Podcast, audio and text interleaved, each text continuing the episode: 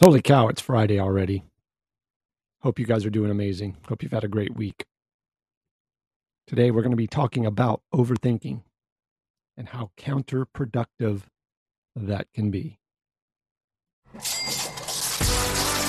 You're listening to the Productive Not Busy podcast, where our mission is to make you more money so you'll have less stress and more free time. It's all about mindset, attitude, and taking action. And your host, Wayne Weathersby, knows how to make that happen.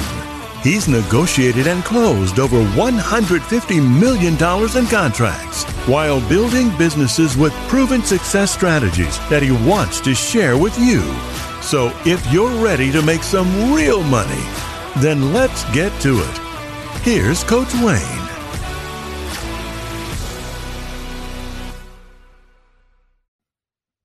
Overthinking. A tough way to go. So, do you ever go over the same thoughts or situations repeatedly in your head? You're not alone. If so, I want to talk about that. Many people experience periods of overthinking, and it can be crippling and very counterproductive. And while it's normal to think things through once in a while, it can be counterproductive and even harmful when it comes to regular occurrences of it. So today we're going to discuss five ways to stop the overthinking in its tracks. Okay. So number one, recognize when you're overthinking. And I want you to identify the thoughts or situations that are triggering it. See, one of the first steps of, to stop overthinking is knowing when it's happening. Right. So some, some examples of overthinking for some people. Overthinking occurs in specific situations, like when you're under pressure at work or dealing with a personal issue. It may be a general thing for others, like when they're feeling anxious or stressed. Identifying the thought or the situation that's triggering your overthinking can really be helpful. You've got to be aware that it's happening so you can prevent it.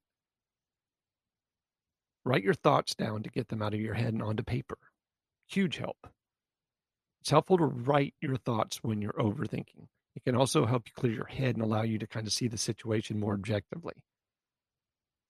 Writing things down can also help you identify any pattern in your thinking, such as a negative thinking or self doubt, inner critic stuff. If you overthink regularly, it might be helpful to keep a journal to track your thoughts and progress so you can identify when it's happening. Give yourself some time to calm down and relax before addressing the situation whatever that situation that's causing overthinking. Once you've identified the thought or the situation triggering your overthinking, it's essential to give yourself time to calm down and relax before you address it. It can help you think more clearly and make better decisions. There are many, many ways to relax, and I'm going to give you some helpful ideas. All right. I want you to take a break from the situation that's causing the overthinking and do something else that you enjoy right? I want you to relax, exercise, take a walk, practice deep breathing, listen to calm music, aromatherapy, warm bath, warm shower, whatever. Write your thoughts down and feelings in a journal and then do one of those activities. Talk to someone else about the situation. There you go. There's an idea. Getting another perspective can help you see more clearly. See, when you're overthinking a problem, it's helpful to talk to someone else about it. It can provide like a huge benefit having that different perspective to help you see things more clearly. Super important to choose someone who will listen without judgment and who you can trust and who you can trust to be honest with you. It may also be helpful to talk to a professional, maybe, such as a therapist or a counselor. That's what they're there for. Talking about your overthinking can help you reduce its frequency and intensity. If you're not sure how to start the conversation, I'm going to give you some helpful tips. Explain that you're struggling with the overthinking and you would like to talk about it. Be honest about how you're feeling and what's going on in your mind. Ask the other person for their thoughts and opinions on the situation. Don't be scared of the answer. Listen to what they have to say without judgment. Learn to focus on present moment. It's hard for some people.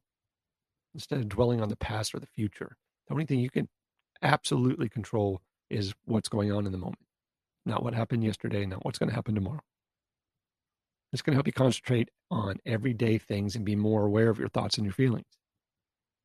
It can help you stop overthinking as it can help you see thoughts as just thoughts rather than getting caught up in them. See, overthinking can be a tough habit to break, no doubt, but it is possible. See, by recognizing the thoughts and situations that trigger your overthinking, you're going to be able to stop it in its tracks. Writing things down, talking to someone else about the situation, and using the elimination technique can help you break the cycle of overthinking. If you struggle with overthinking regularly, I did. I know it's how it feels. It may be helpful to keep a journal to track your thoughts and your progress. Once you've identified the ideas or situations triggering your overthinking, it's important to give yourself time to calm down, relax before addressing them. It can help you think more clearly and make better decisions. Hope you guys have a great weekend. Hope you've had a great week. I want you to be safe. Take care. Find somebody and say something nice. Have a great day. You've been listening to the Productive Not Busy podcast with Coach Wayne. Join us next time for more money making strategies to help you have less stress and more free time. Follow us on Facebook at Productive Not Busy, on Instagram at frontline.coach.wayne, and on Twitter at Wayne New Jr. And remember, be productive, not busy.